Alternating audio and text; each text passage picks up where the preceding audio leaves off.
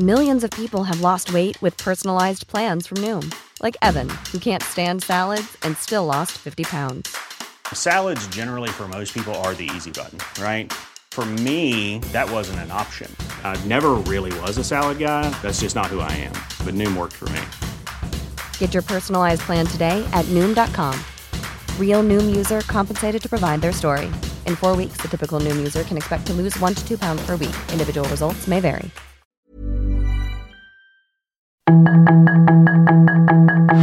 Tarde a tarde, lo que necesitas saber de forma ligera con un tono accesible. Solórzano, el referente informativo.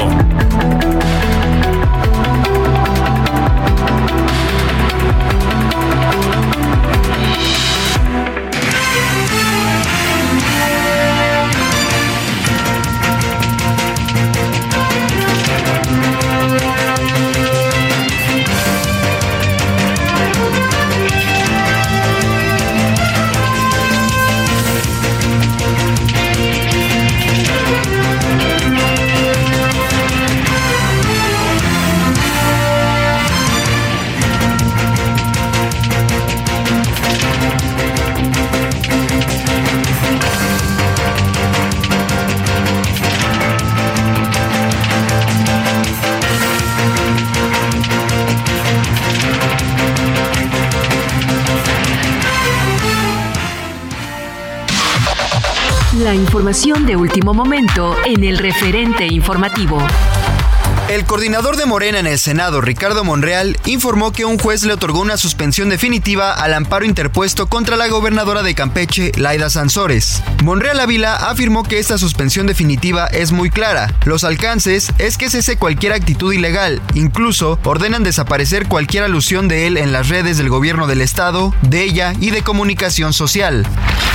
Este día, el secretario de Gobernación, Adán Augusto López Hernández, dio posesión del cargo como nuevo secretario de Infraestructura, Comunicaciones y Transportes a Jorge Nuño Lara, quien hasta ayer se desempeñó como subsecretario de Infraestructura. El presidente Andrés Manuel López Obrador analizó enviar una iniciativa que no requiera de las dos terceras partes del Senado en caso de que se rechace la reforma electoral. El jefe del Ejecutivo explicó que se seguirá la misma ruta que se utilizó para la ley eléctrica, aprovechando la mayoría simple que posee Morena y sus aliados. El Senado convocó a las elecciones extraordinarias de legisladores en el estado de Tamaulipas, esto tras declarar la vacante del escaño. Lo anterior por el deceso el 8 de octubre de Faustino López Vargas, senador suplente de Morena de Américo Villarreal Anaya, la decisión de este último de optar por el encargo de gobernador de esa entidad. La Secretaría de Salud de Durango dio a conocer que falleció otra mujer por meningitis aséptica por hongo, con lo que ya suman seis muertes en el estado y más de 49 casos confirmados. A través de un comunicado, la Secretaría también recordó que esta situación médica no es contagiosa. La población mundial superó los 8 mil millones de personas según la estimación oficial de Naciones Unidas, que lo considera un importante hito en el desarrollo humano. La Tierra tenía menos de mil millones de habitantes en el siglo XIX, pero solo le tomó 12 años crecer de 7 mil a 8 mil millones. Misiles rusos cayeron en Polonia, nación que integra la OTAN, y mataron a dos personas. Por su parte, autoridades de dicho territorio convocaron a una reunión de emergencia. Desde el Pentágono, en Estados Unidos, el general Patrick Ryder afirmó que por ahora la información es limitada, así como que está monitoreando ataques rusos en la periferia de Ucrania. Solórzano, el referente informativo. En Soriana, este super fin lo damos todo. Smart TV JBC 4K de 70 pulgadas a 10,990 pesos en un solo pago. Y Smart TV LG 4K de 50 pulgadas a 6,990 pesos en un solo pago. Soriana, la de todos los mexicanos. Solo noviembre 16. Consulta modelo participante. Aplica restricciones.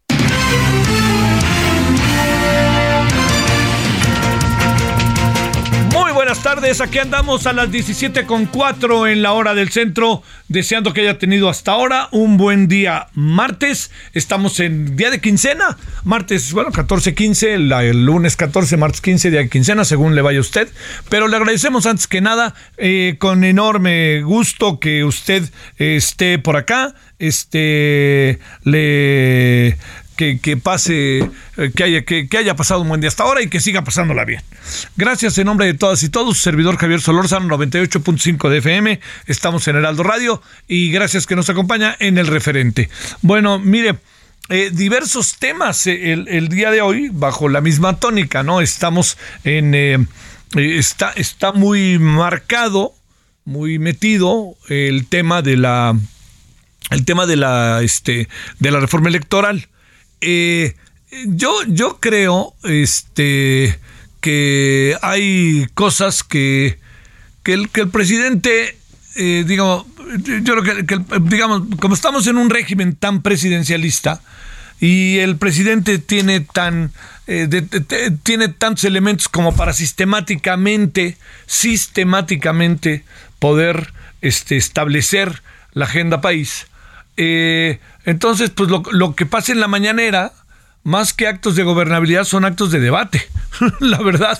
Entonces, bueno, hay, cosas ahí que, que, hay que considerar. A ver, le cuento primero con algunas, algunos de los asuntos que me parece que tienen una enorme relevancia. Uno de ellos es que eh, ya van dos amparos a quienes se oponen a que eh, la Guardia Nacional se integre a la Sedena, ¿no? Este, yo creo que eso es algo que, que en verdad se lo digo muy eh, de manera de manera muy clara, ¿no? Ahí está eh, y este es un asunto que lleva tiempo.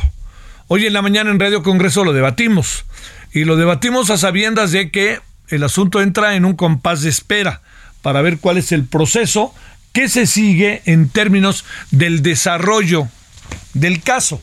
Eh, mientras esto sea así, mientras haya un eh, mientras haya eh, un, un, amparo, no hay manera de que pueda llevarse efecto eh, una acción de como la acción que está proponiendo el gobierno mexicano. Entonces, al haber un amparo, y lo que decidió el Congreso, al haber un amparo, el amparo para, para todo hasta que entremos en un terreno en donde, bueno, ahí viene de nuevo una, una definición, ¿no? Este, eh, esto es por un lado. Por el otro lado, yo creo que algo que es eh, también relevante es que estamos con, con asuntos pendientes en lo que corresponde a el ejército en las calles hasta el 2028, porque también por ahí hay toda una serie de cosas, amparos, etcétera. Entonces, bueno, hoy discutimos temas que tenían que ver mucho, me parece a mí que de mucha de mucho interés y relevancia que tienen que ver con el tema de la seguridad, ¿no? Entonces, este estuvo la senadora Lucy, estuvo Miguel Ángel Mancera, estuvo Germán Martínez y estuvimos hablando de ello. Eh, el otro tema como usted lo puede imaginar, pues es el tema que no sale de estar entre nosotros y ese tema es el de la reforma electoral. A ver, ¿qué es, qué es lo que puede pasar? Porque hoy el presidente tomó una... Mire, yo le diría, hoy el presidente hizo un acuse de recibo de carácter político. A ver, no es que le guste al presidente o no le guste, el presidente no quiere y no quiere y punto, ¿no? El presidente lo que quiere es este eh, que haya una eh, reforma electoral integral, ¿no? Este, que, que no, y, y así de, de fácil, así lo quiere. Pero, pero, pero, pero, pero, lo que aquí es sumamente importante es que en este proceso de reforma integral no va a poder el presidente, porque ya se dio cuenta que difícilmente va a poder ser aceptada la reforma integral. Yo creo que este es uno de los asuntos. Cuando el presidente hoy habla de plan B, es que se dio cuenta que no se puede. Así. Ahora, aquí viene un gran debate que vamos a entrarle al ratito. Se habla de que si no se acepta la reforma electoral integral, lo que va a hacer es, va a haber reformas este, parciales, ¿no? Reformas reglamentarias, constitucionales, bueno, constitucionales no, pero reformas que pudieran, aquí está, un poco ir introduciendo la propuesta del presidente. Le, le, le digo que va a ser, va a ser muy difícil porque todas las reformas o las reformas que para el presidente se requieren, que le concede una enorme relevancia, yo le diría, esas reformas son, en la mayoría de los casos, inconstitucionales. Entonces vamos a entrar en el terreno de los amparos. ¿Qué es lo que puede pasar al final? No lo sé, está muy difícil saberlo, pero sí le voy a decir algo, este, eh, algo que me parece que es en este momento eh, fundamental, que es el hecho de que estamos bajo condiciones en que eh, la marcha del domingo pudo darle un fuerte golpe a la propuesta de reforma y que esto empieza a verse. ¿Cómo empieza a verse? Con la propuesta del presidente que, que hizo, este, que está hablando ahora de un plan B y con el reconocimiento de que va a ser difícil aceptarlo. Bueno, hay algo más que hoy le debo confesar, ahorita lo vamos a platicar. Hay algo más ahí que, que hoy me, me, me... A ver. Hay algo ahí que me sorprendió mucho. Mm, Porque es muy difícil que una cosa como la que usted seguramente ya sabe y yo le voy a contar, es muy, muy difícil que eh, en este proceso en donde un diputado lanza una iniciativa para que haya reelección en México, un diputado de Moreno, es muy difícil que se lance por la libre. Puede darse el caso, ¿eh? Por favor, eh, puede darse el caso. Claro, cuando se puede dar el caso es que si se da por la libre, está pensando en el presidente López Obrador, ¿no?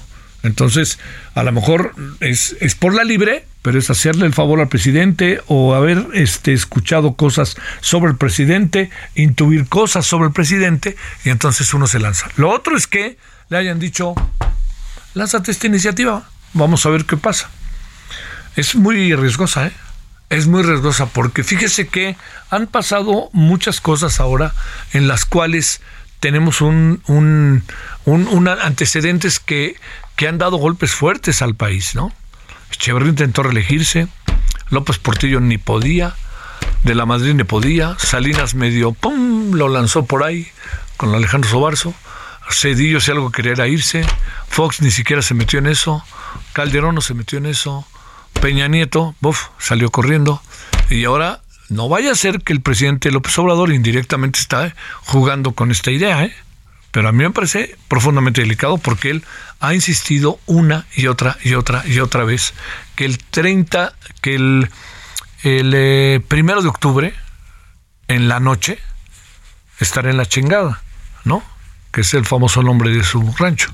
Este, entonces, bueno, ahí ahí habría que ver. ¿eh? Es un tema que no, no, no le diría que es cualquier cosa.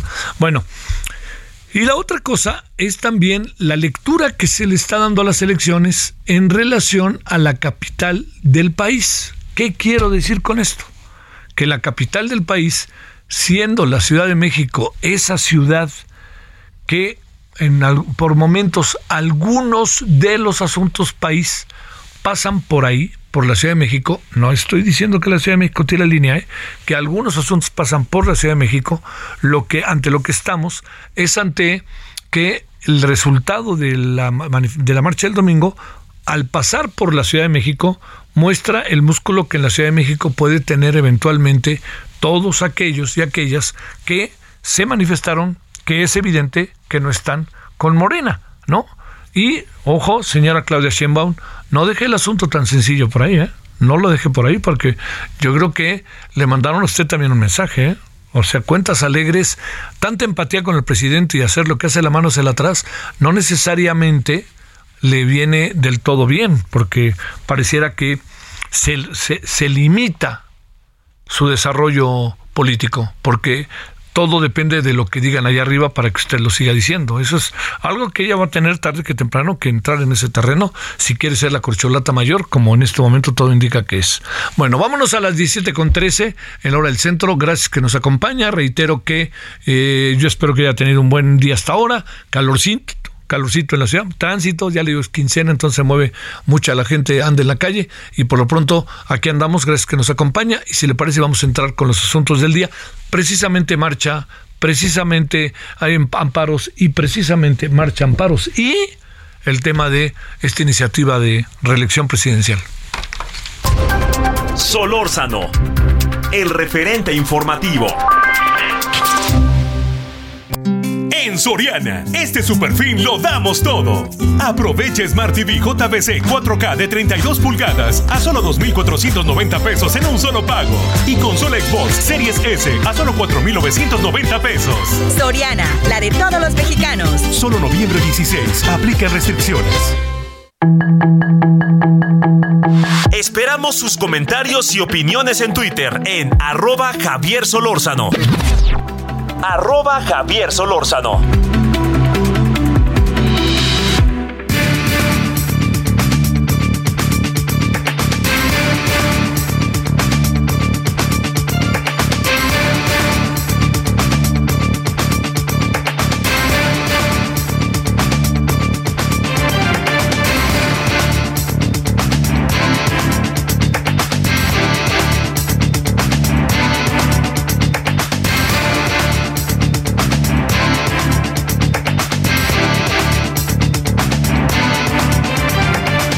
Aquí andamos con una cantidad. Uy, échense a andar, como dirían por ahí. Bueno, eh, entrémosle con Juan José Garza Onofre, eh, al investigador del Instituto de Investigaciones Jurídicas de la UNAM. La verdad que hace como tres semanas, creo, allá en Reforma, un artículo con Javier Martín, este, eh, que me pareció muy bueno sobre el tema de la reforma electoral. Bueno, a mí me lo pareció. Y este, pues si le parece, hablemos del tema, ¿no? Le, yo le quiero agradecer a Juan Jesús Garzonofre que esté eh, hoy con nosotros. Y este, ¿cómo te ha ido, Juan Jesús? ¿Cómo has estado? Bien, Javier, la verdad que, que ya cerrando el año acá en la universidad, entonces, este, eh, ahora que empieza el mundial también, espero pues que. Oye, y ganaron ah. este, las Amazonas, ¿eh?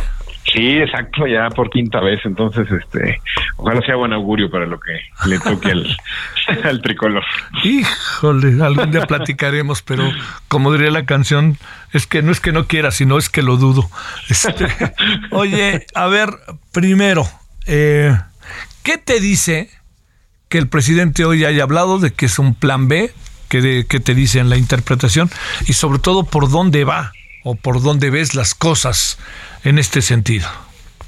Mira, eh, lo del plan B no es nuevo, Javier. Lo del plan B es algo que ya utilizaron en la em, reforma eh, eléctrica. Eléctrica, sí. Exacto, que van a partir de ahí generando una normatividad secundaria en donde, por decirlo de alguna manera, se le va dando la vuelta a todos aquellos candados que establece la Constitución, ¿no? Algunos funcionan, otros no, y la mayoría se impugna ante la Suprema Corte de Justicia de la Nación. Entonces, muy probablemente eso es lo que pase, porque parecería que eh, también el senador Ricardo Monral ya se ha pronunciado, incluso el PRI, y parecería que eh, algunas de las cuestiones más álgidas de la reforma electoral pues en definitiva la única manera de hacer esas modificaciones es cambiando la constitución y para eso se torna el escenario muy complicado. Entonces, creo que este plan B es hacerlo mal y en el Inter que esté vigente y ojalá que algún día la Corte se pronuncie, pero creo que eh, es una alternativa que el presidente ya está viendo para eh, cambiar de la noche a la mañana algunas de las cosas que le interesan. Este, ¿hasta dónde puede llegar hoy? Bueno, dice el señor Carlos Real que lo ve difícil, este, pero no solo eso, sino también parece que se ve en general difícil el asunto porque de alguna u otra manera brinca el tema sobre estas reformas que propone el presidente, si son las que se van perfilando, serían inconstitucionales. ¿Estás más o menos de acuerdo? Entendiendo que hay un terreno desconocido todavía de qué sería exactamente la propuesta, pero de alguna manera se vislumbra. Sí, no, totalmente. Eh, por poner un ejemplo así claro eh, respecto a lo, a lo que refieres, para nombrar consejeros en el INE es necesario modificar la constitución porque la constitución dice expresamente cuál es el procedimiento. Entonces, si quieres cambiar que ahora sean electos por el voto popular, pues puedes emitir una ley secundaria que diga algo diferente a lo que dice la Constitución, pero cada tarde que temprano los jueces se tendrán que pronunciar y tendrán que echar eso abajo. Entonces, eh, creo que es un evitarse la pena, a lo, que está diciendo Ricardo Monreal, al titular del Ejecutivo. No vale la pena hacerlo mal si te van a enmendar la plana y en ese sentido eh, habría que ver qué cosas sí y qué cosas no transitan por una ley secundaria y no por la Constitución. La Constitución es el ordenamiento jurídico más importante que tenemos y hay cosas que se pueden modificar, Javier, que no serían menores y que no necesariamente están en la Constitución. ¿Cómo podría ser pues muchos de las atribuciones del INE o sobre todo de su organización particular. Hay muchas cuestiones en torno al padrón, en torno a la comisión de quejas, a la comisión de fiscalización, que esas cuestiones están en la normatividad secundaria. Eso también se podría eh, modificar y eso sería más sencillo que realizar una reforma constitucional. Es una posibilidad, lo es, no es la que el presidente hubiera querido de buenas a primeras, pero tal parece que las condiciones no son las ideales.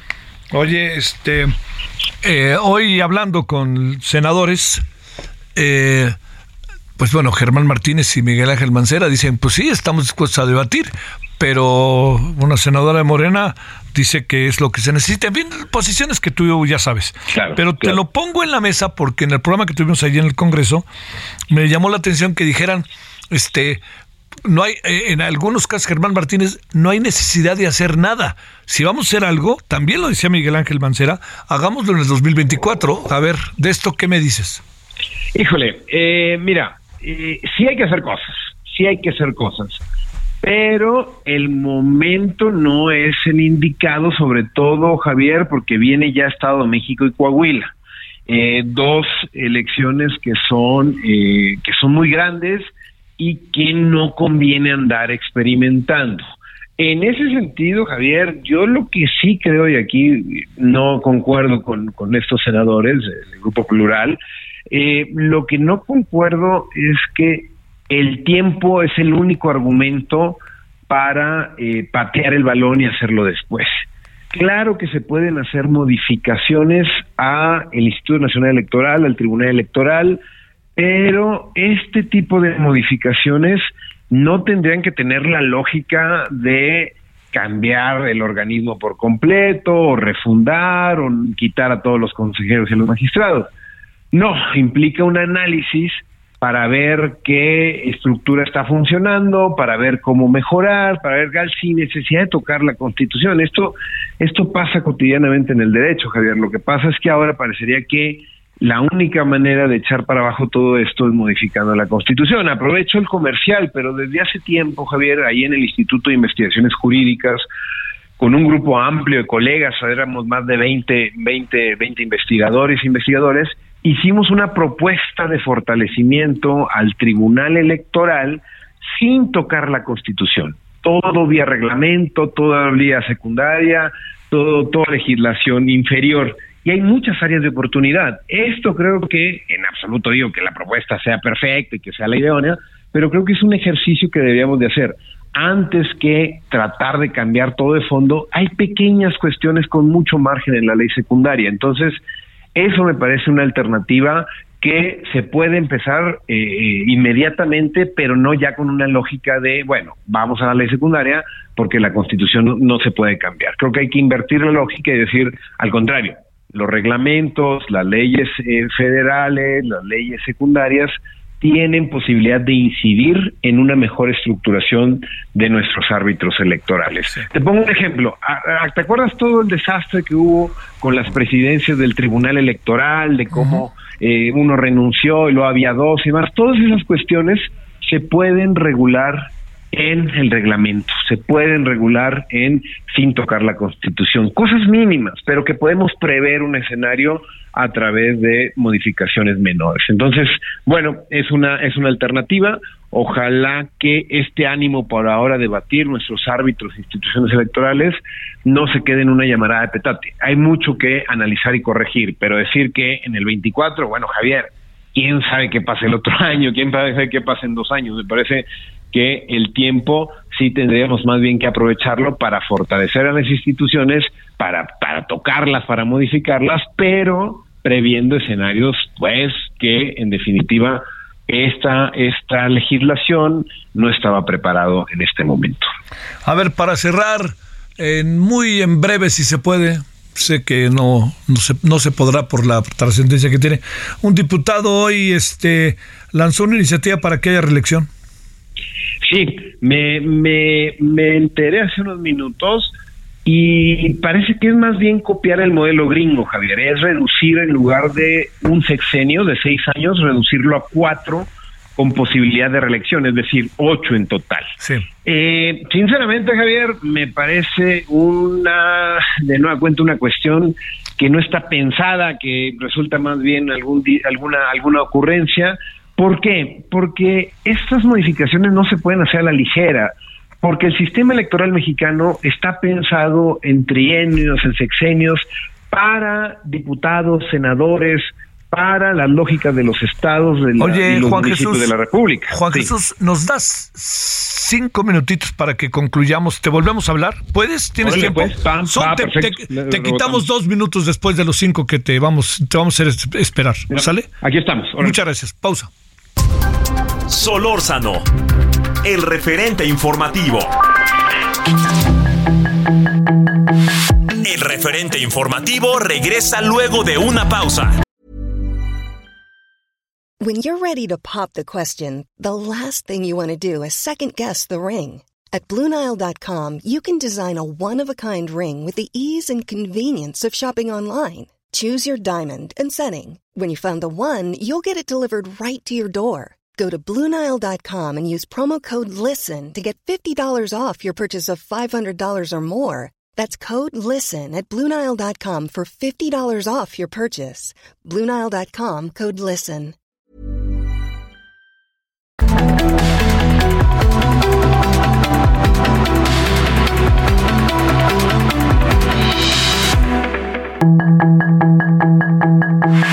Estamos de regreso con el referente informativo.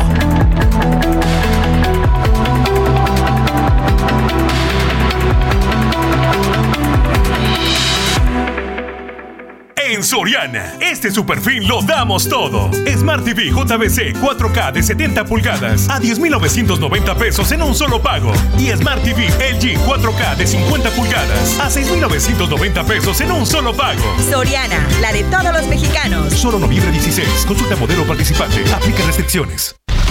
En el referente informativo le presentamos información relevante. Un juez le da la razón a Ricardo Monreal y pide a Laida Sansores que deje de mencionarlo en los martes del Jaguar. López Obrador alista un plan B si no aprueban la reforma electoral.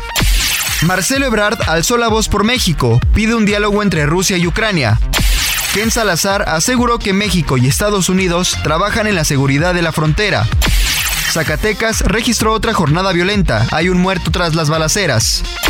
Estiman derrama de más de 33 mil millones de pesos por el Buen Fin 2022 en la Ciudad de México.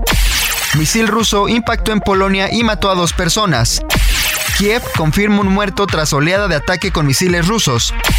Ya sumamos más de 8 mil millones de personas en el mundo.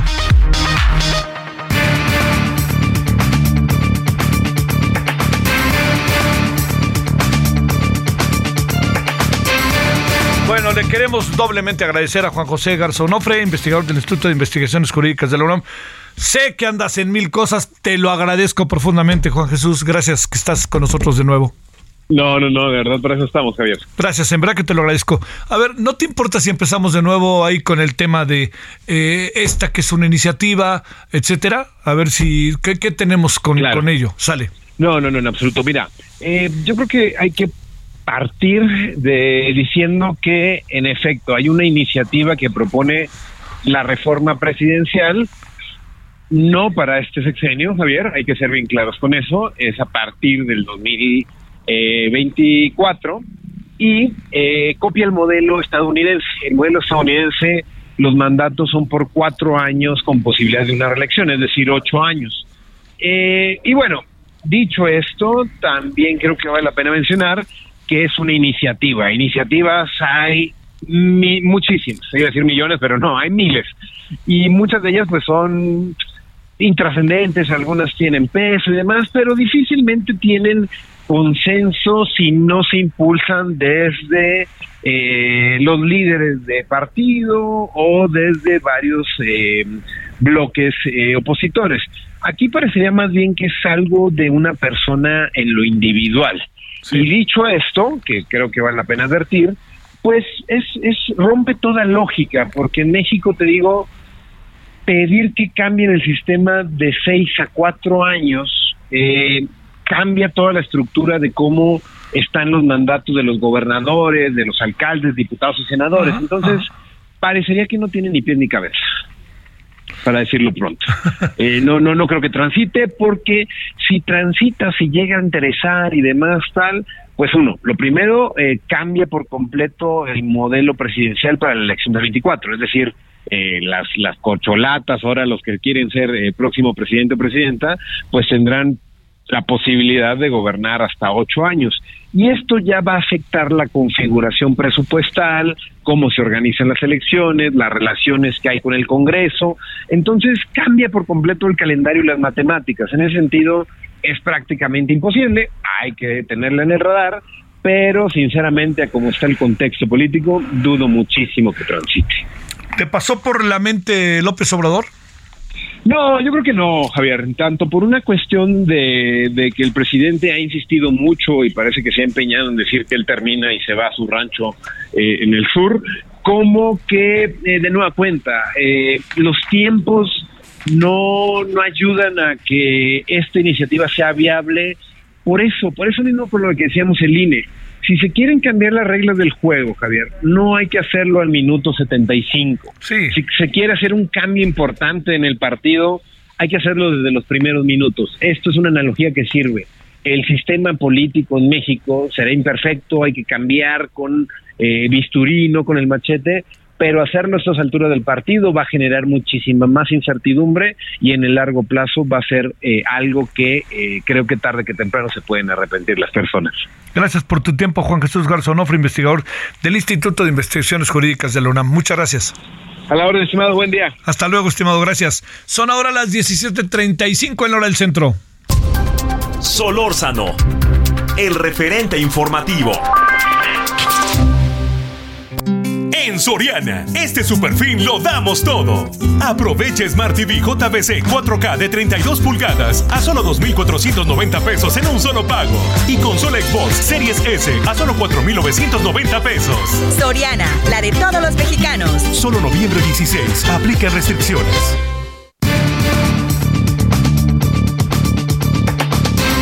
Eh, por cierto, salió hoy una nueva acusación contra Jesús Murillo Caram la Unidad de Inteligencia Financiera que dirige Pablo Gómez investiga por lavado de dinero al ex procurador Jesús Murillo Caran como familiares y ex colaboradores a raíz de su implicación en el llamado Pandora Papers. La UIF con facultades para venir y detectar operaciones con recursos de procedencia ilícita identificó que la PEP mencionada posiblemente esté relacionada con eh, esquemas de operación. O sea, posiblemente habrá que ver qué es lo que sucede pero bueno, vámonos a las 17.36 en la hora del centro. Dejan Mihailovic, te saludo con enorme gusto, doctor, experto en geopolítica, relaciones internacionales, académico del Instituto Tecnológico de Estudios Superiores y Estudios y de Estudios Superiores de Monterrey, el TEC. Muchas gracias, Dejan, ¿cómo has estado? Eh, Dejan, ¿me escuchas? A ver, a ver si ahí podemos ver qué, qué sucedió, porque ya estaba ahí, ¿no? Les digo que a las 5.35 siempre como que pasa algo en este noticiero. Así la mano pachona, no vamos a tener nuestra sección de la mano pachona. Este, bueno, vamos a hablar con Dejan. A ver, el día de hoy, eh, pues todo indica que Polonia fue atacada.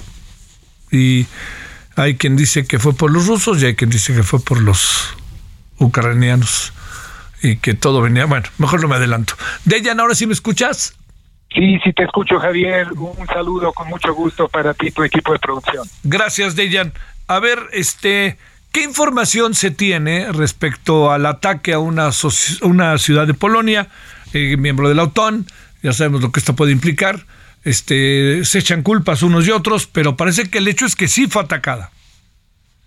Sí, efectivamente, Javier. Eh, el día de hoy, 15 eh, de noviembre, este, tuvimos un bombardeo masivo durante varias horas de prácticamente todo el territorio ucraniano, sobre todo la infraestructura que fue eh, afectada y todo esto eh, perpetrado por las eh, Fuerzas Armadas de la Federación Rusa. Y la información que se tiene hasta el momento es que alrededor de 15 horas 40 minutos tiempo local, eh, en la región de Hrubeszov, ahí hay un, una localidad, eh, se llama en polaco, cayeron uno o dos proyectiles, todavía no sabemos muy bien a ciencia cierta, pero hay dos víctimas. Es territorio polaco, eh, yo calculo que es una frontera con Ucrania y Polonia, entre Ucrania y Polonia, eh, al menos unos entre 5 y 10 kilómetros adentro del territorio polaco debieron haber caído eh, uno o dos misiles. Automáticamente, con respecto a esto, el ministro de Exteriores polacos, Zbigniew eh, llamó al embajador de la Federación Rusa al Ministerio de Relaciones Exteriores polaco y le pidió eh, explicaciones sobre este sobre este asunto. Ahora bien, este hasta el momento también sabemos que eh, las autoridades polacas declararon un estado de, alerta en, en, términos de pues poner mucha atención sobre lo que puede pasar en las próximas horas. Y eh, el portavoz eh, del gobierno polaco, Piotr Miller, acaba de terminar con una conferencia de prensa aludiendo la posibilidad de, que se active el, artículo 4 de la OTAN para este armar una reunión de urgencia de todos los países miembros de la OTAN, cosa que se hace sobre todo cuando hay eh, peligro de este en materia de seguridad o eh, se tambalea la independencia política o integridad territorial.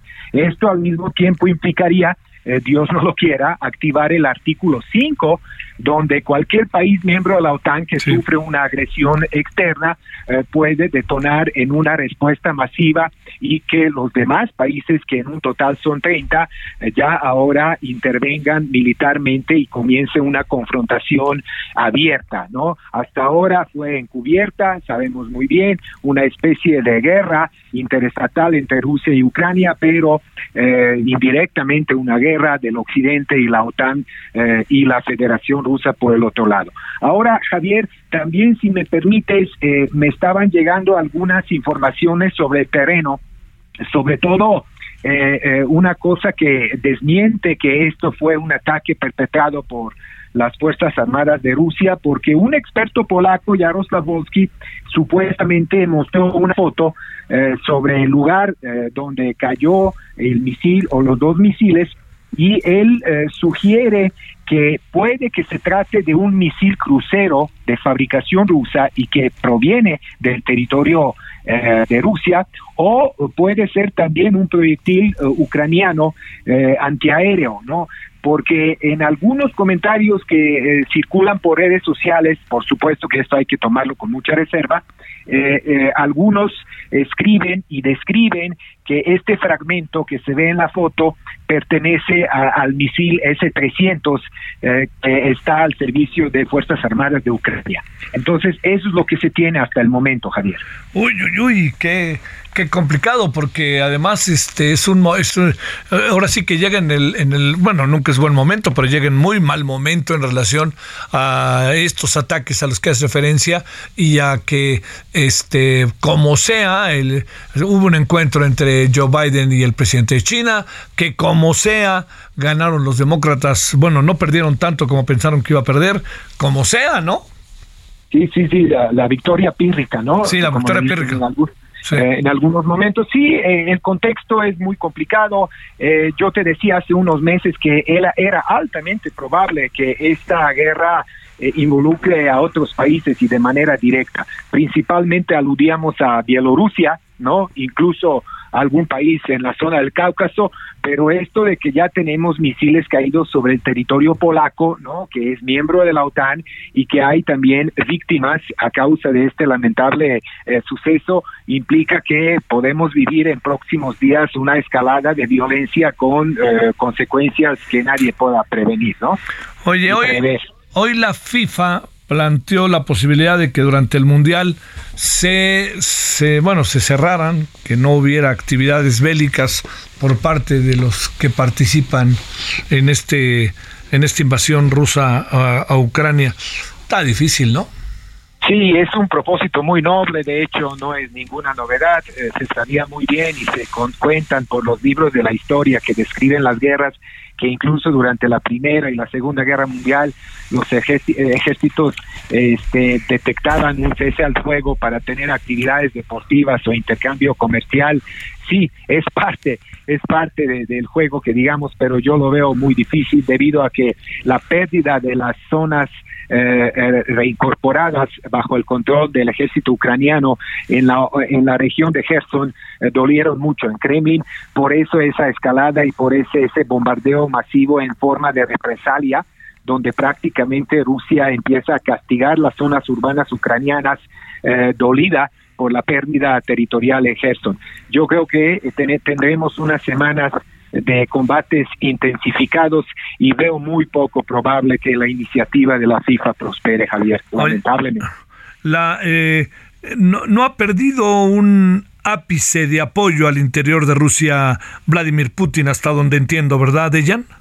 Sí, aparentemente su poder sigue firme, pues es un sistema establecido desde hace décadas.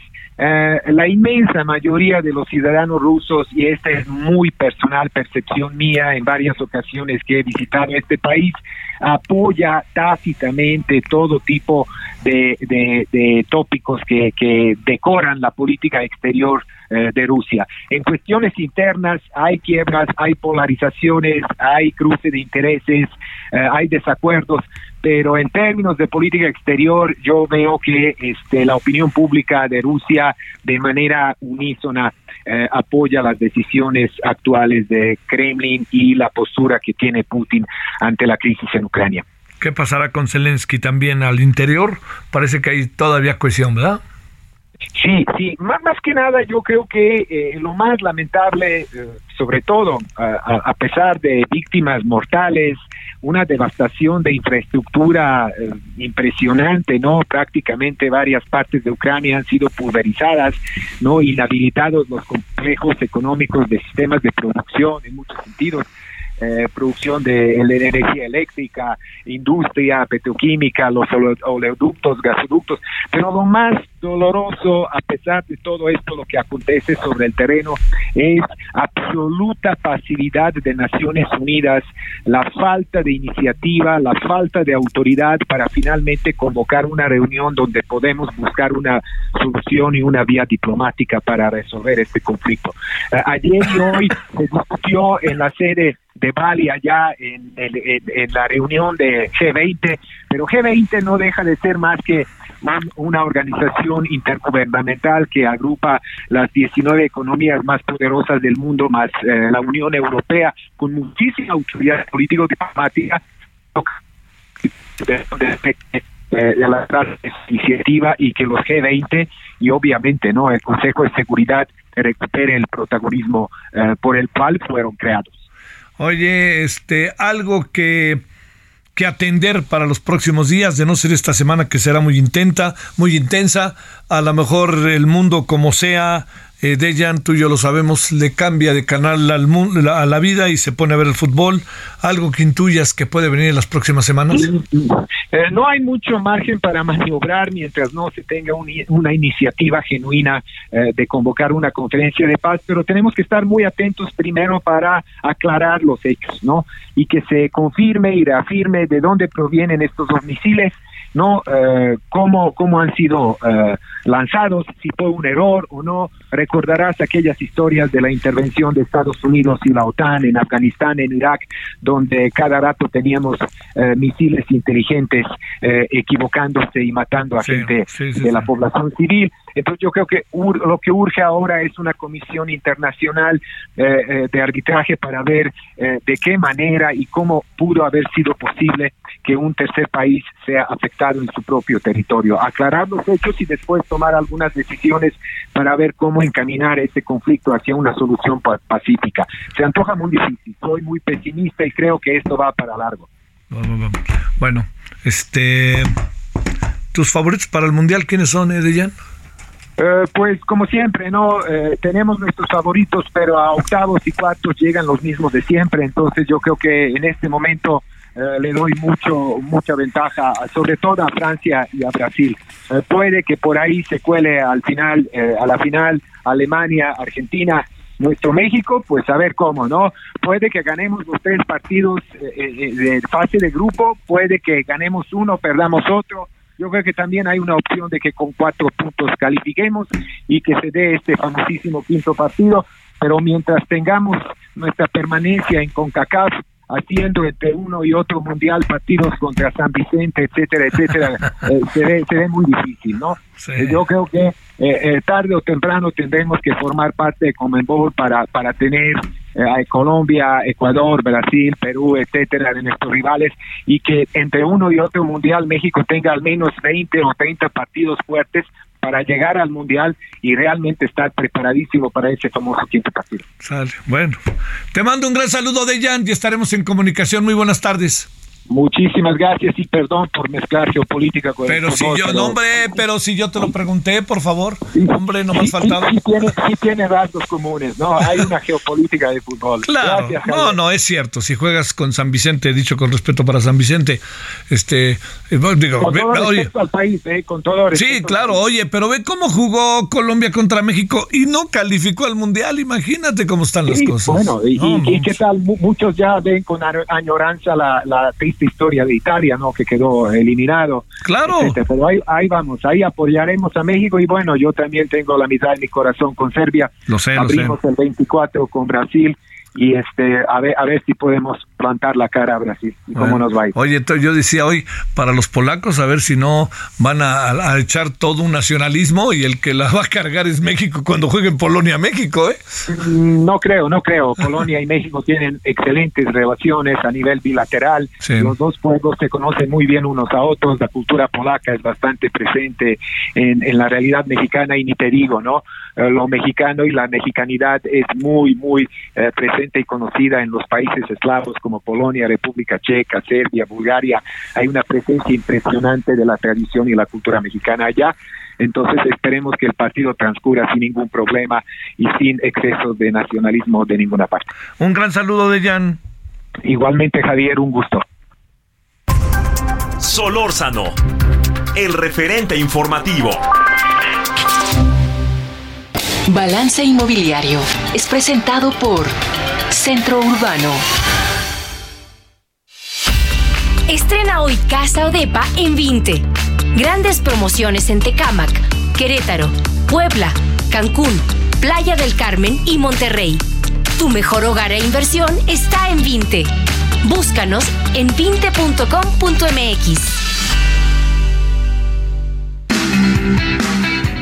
Querido Horacio Urbano, ¿cómo has estado? ¿Qué tal? Muy bien, pues ya como todos esperando el Mundial, pero muy bien, muy bien. Oye, este, la verdad de las cosas, cada vez que hablo contigo me da la impresión de que con cierta regularidad el Infonavit nos da buenas noticias, ¿no? Fíjate que, que, que, sí, afortunadamente, porque en estos momentos de tanto tema, hay que recordar que el Infonavit tiene más de 30 millones de derechohabientes activos y más de 70 cuentas, eh, de, millones de cuentas en la administración. Entonces, es un tema importante ver qué pasa con el Infonavit, tanto como administrador de ahorro para el retiro, como originador de crédito, es importante. Y uno de los temas que más ha preocupado a la gente, a los, a los gentes de perfiles de clases medias, que históricamente te acordarás, decían, oye, tu crédito Infonavit no lo puedes aprovechar porque ganas más, entonces la casa que puedes comprar no te funciona. Y sucede que el Infonavit anunció ayer que incrementaba hasta 2.4 millones de pesos el monto máximo de crédito que puede otorgar y ya con 2 millones, eh, con 2.4 millones ya te puedes comprar algo, quizá no tanto en la Ciudad de México, pero en muchos lugares del país te alcanza perfecto para algo. Oye, eso está más que bien, ¿no? ¿Y hay quién le entra fundamentalmente a los préstamos? ¿Trabajadores? ¿Gente joven o, por dónde anda, eh? Mira, eh, han subido los las edades promedio con que un derechohabiente de Infonavit toma crédito y más cuando estamos hablando de ingresos medios porque son ya puestos de puestos de nivel gerencial, puestos a nivel dirección, donde una persona que pueda tener, hay que recordar que el monto de crédito que te otorga Infonavit depende del salario que tienes, de la antigüedad y, básicamente es el tipo que ten, y de, la antigüedad que tengas en tu trabajo es lo que define el monto de crédito que te pueden dar. Entonces, para tener acceso a un monto de crédito ya de 2.4 millones de pesos, tienes tienes que tener cierta antigüedad laboral, tienes que tener cierto nivel de ingresos, entonces ya no eres un chavito, ya eres un joven, joven, pero ya no no no no, demasiado demasiado joven, ¿no? Entonces, es el perfil de gente de digamos 30 años que puede tomar un crédito para comprar una vivienda eh, de 2.4 millones y que difiere un poquito de los que toman créditos de menor monto, que sí llega a bajar la edad hasta 22, 23 años, que ya se puede tener un crédito de Infonavit, lo cual me parece que es mucho muy buena oportunidad. Según el, segmento de trabajador, según la plaza, hay lugares donde hay mucha industria, en esos lugares es muy bueno que haya créditos en Bonavit, haz de cuenta lugares como todo el Bajío, lugares como Monterrey, que todos los señores que trabajan, señores y señoras que trabajan en las fábricas tengan acceso a un crédito, eh, creo que les abre las puertas a, consolidar su carrera laboral, a tener una permanencia y eso es muy bueno. con eso que nos hizo Infonavit, ayuda mucho a las clases medias que siempre pensaban que Infonavit no era para nosotros, ¿no? Es decir, decimos Infonavit, pues da créditos chiquitos, no me sirve, entonces acababan tomando una, un crédito para aprovechar su, su, su crédito Infonavit, no porque les sirviera, ahora podemos comprar algo que nos funcione mejor. Oye, este, pues bueno, es, es una gran noticia. ¿Hay gente que sabe vivir a Playa del Carmen? Hombre, hombre, una de las cosas que está pasando hoy día con, lo, con, los, famosos nómadas digitales es que hay gente que está comprando en otros lugares. Incluso hay gente que ante lo caro que está la vivienda en la Ciudad de México, a lo mejor no se va a vivir, pero renta aquí y donde compre, donde le gusta, en algún lugar donde es de donde es su familia, en alguna playa, y se consideran que son inversiones interesantes que además le sirven y en ocasiones para renta o en ocasiones para usarlas de, casas de descanso para ir a vivir unas temporadas, pero por supuesto que es otra ventaja, que tú puedes usar tu crédito Infonavit donde quieras, para comprar la casa que quieras, que eso hay que decirlo. ¿eh? Hay gente que todavía cree que el Infonavit da casa. Te mando un gran saludo, Horacio Urbano, buenas tardes. Abrazo fuerte. Bueno, nos vamos. Balance Inmobiliario fue presentado por Centro Urbano. Me adelanté. Nos vemos a las 21 horas en hora del Centro Heraldo Televisión referente. Adiós. Hasta aquí Solórzano, el referente informativo.